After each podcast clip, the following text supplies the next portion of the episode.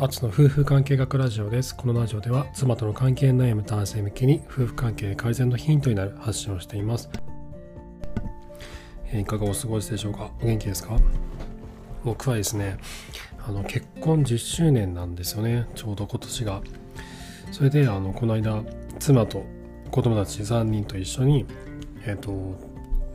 僕が住んでる町にね、すごい美味しい焼肉屋さんがあって、そこにね行こうって妻と話をしてて行ってきてねたらふく焼肉を食べてきたんですけどなんか去年もね同じとこ行ってたんですよね結局。子供連れで 楽しめて美味しいところっていうのは結構まあ限られてくるんで。だけどねもう小学校1年生になったね長男次男がねやたら食べるんですよね。やたらカルビを食べまくるんですよ。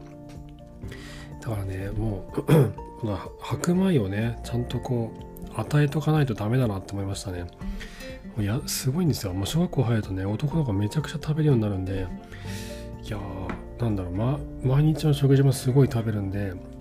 もうなんだろう。お米のね量とかもだいぶ 1, 1合は増えましたね確実にね。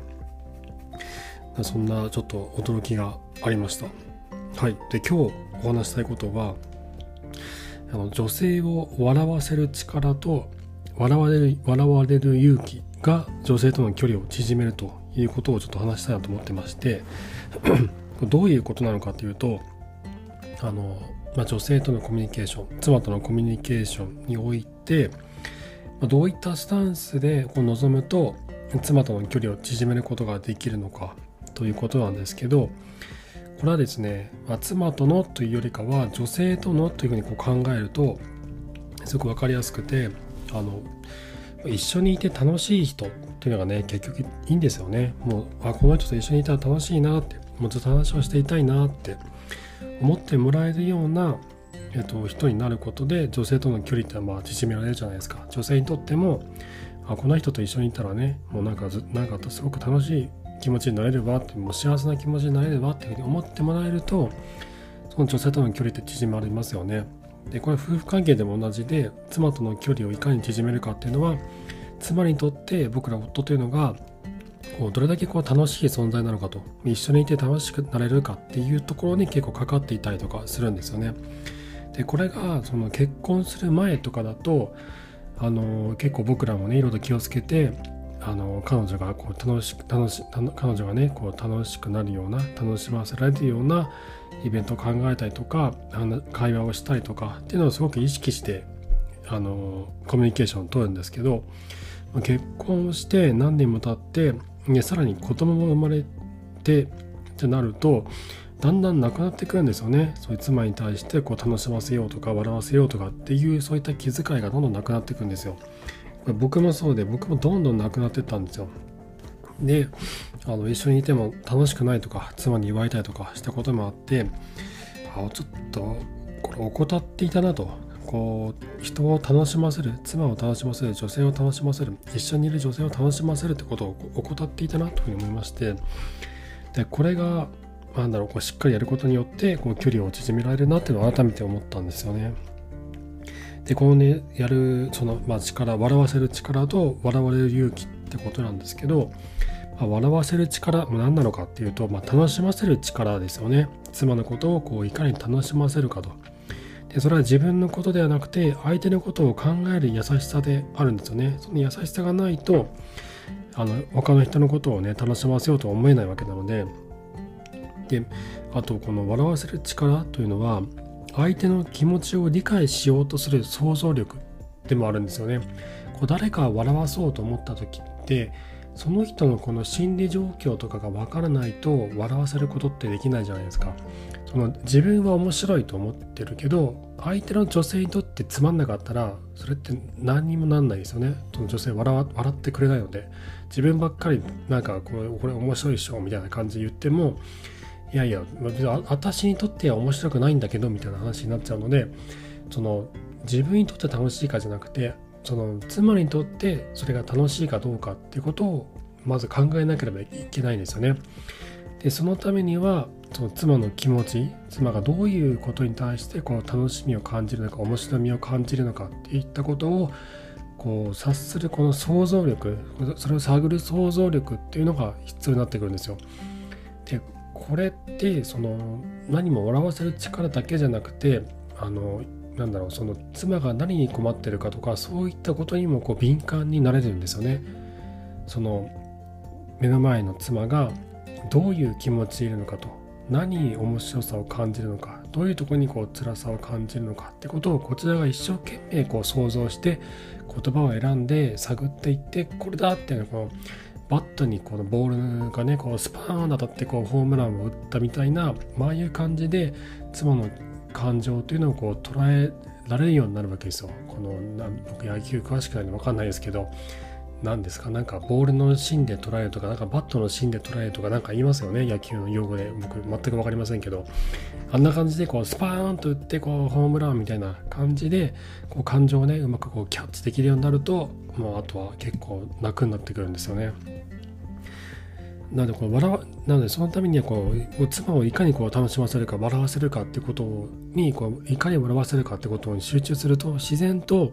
妻の気持ちをこう考えるためのこの想像力っていうのを養うことができるようになるんですよね。でこの笑わせる力ってこの相手の気持ちを理解してさらにこの人の気持ちを動かせる言葉遣いというのができないと笑わせられないわけですよね。なのでこの笑わせる力っていうのはこうすごい可能性があって秘めててあの人の気持ちがこう分かるようになるんですよね。でさらにその人の気持ちを動かせるようにもなるわけですよ。これ笑わせよう妻のことを楽しませようというこう思って行動してするだけで相手の気持ちが分かるようになってであの妻の気持ちを動かせるようになるとこれすごいですよね。あのうちの夫は全然察してくれないのとかってよく言うじゃないですか。あれがもう、まあ、バンバン察することができるようになるわけですよ。この笑わせることができるようになると。で、でもう一個はですね笑笑われ、笑われる勇気ってことなんですけど、あの、なんだろう、まあ自分のをネタにしながらちょっと笑わせたいとかする時もあると思うんですけど、まあそういう時ってね、こうプライドが高いとできなかったりするんですよね。自分のプライドが高いと。なのでこの笑われる勇気っていうのは自分のプライドを捨てる勇気でもあるわけなんですよ。このなんだろうこの有害な男性性とまではいかないと思われてはいるんですけど僕にとってはこのやたら高い男のプライドっていうのはこのなんだろう有害な男らしさの一つなんじゃないかなと思うんですよ。この男性らしさの資質の一つなんですけど女性とのコミュニケーションにおいてはねもう邪魔でしかないんですよねこの無駄に高いプライドっていうのは。なのでこの笑われる勇気を持つことによってその男性特有の無駄に高いプライドを捨てることができる。でさらにこの自分を第三者として客観的に俯瞰してみることもできるようになるんですよね。この自分がこれ笑われるっていうこの現象をですね外からこう客観的に見るとあのそれが許容できるようになるわけですよ。自分もなんとなく楽しめるようになってくる。でこれは自分自身がどのような行動をしていてそれが他の周りの人間にどのようにこう波及しているのかでさらに言うのはつまりそれがどのように影響しているのか自分が言った言葉とか行動が妻に対してどのようにこう影響を与えているのかということをこう第三者的に俯瞰してみることもできるようになるわけです。でこれも妻との距離を縮めるためにすごいあの重要なポイントなんですよね。であとはそのまあ単純にその自分をネタにして妻を楽しませることができるっていうこの度量の深さこれもね養うことができるわけなんですね。なのでまあちょっとまとめるとその笑わせる力妻を笑わせる力というのは、まあ、それを意識して行動する中で妻の気持ちをこう理解しようとする想像力が養われてでさらにこう妻の気持ちを動かす言葉遣いその言葉の選び方とかその話し方とかそういったコミュニケーションも発達していくわけですね。そして自分自身が笑われる勇気を持つことによって無駄に高いあの女性にとのコミュニケーションにおいて役に全く立たない無駄に高いプライドを捨てることができてでさらに自分自身をこう第三者的に客観的に俯瞰してみることができる。そうなると自分の言葉とか行動というのが妻に対してどのような影響を与えているのかってことをこう第三者的にあの自分こうちょっとね外から離れて他人を見るような感じで冷静に見ることができると。その後自分自身の行動に対してもこう自然にこう受け入れることができるとその行動が良かったのか悪かったのかってことに対して自分自身がその反発心を覚えたりとかあの意固地になったりとか、えー、こだわってしまったりとかではなくて第三者的に外からもう自分の姿を見ることができるっことですね。あれはちょっといまいちだったなとかあれはこうするべきだったなとかっていうふうに自分自身をそこまで追い込まずにだけどあのはっきりと自分の何をしたのかってことはこう捉えられるようになると。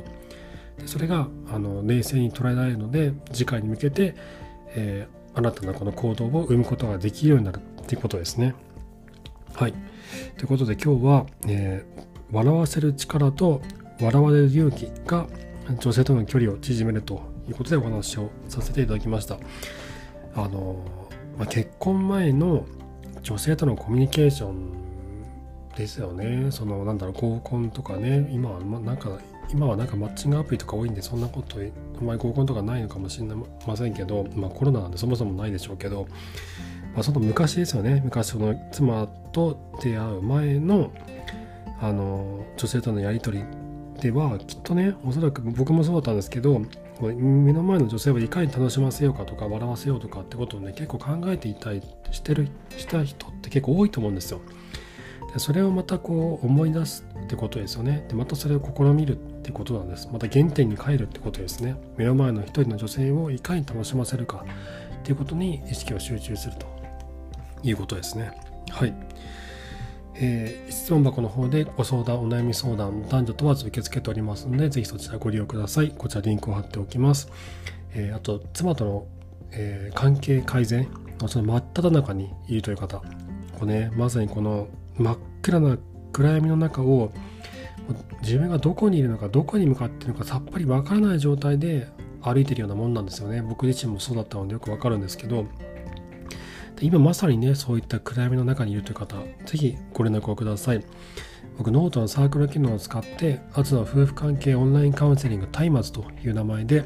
カウンセリングアドバイスを行っております、えー、妻との関係悩んでいてもう本気で何とかしたいと思っている方は是非ご連絡をください。はい。ということで今回も最後までありがとうございました。それではまた明日お会いしましょう。さようなら。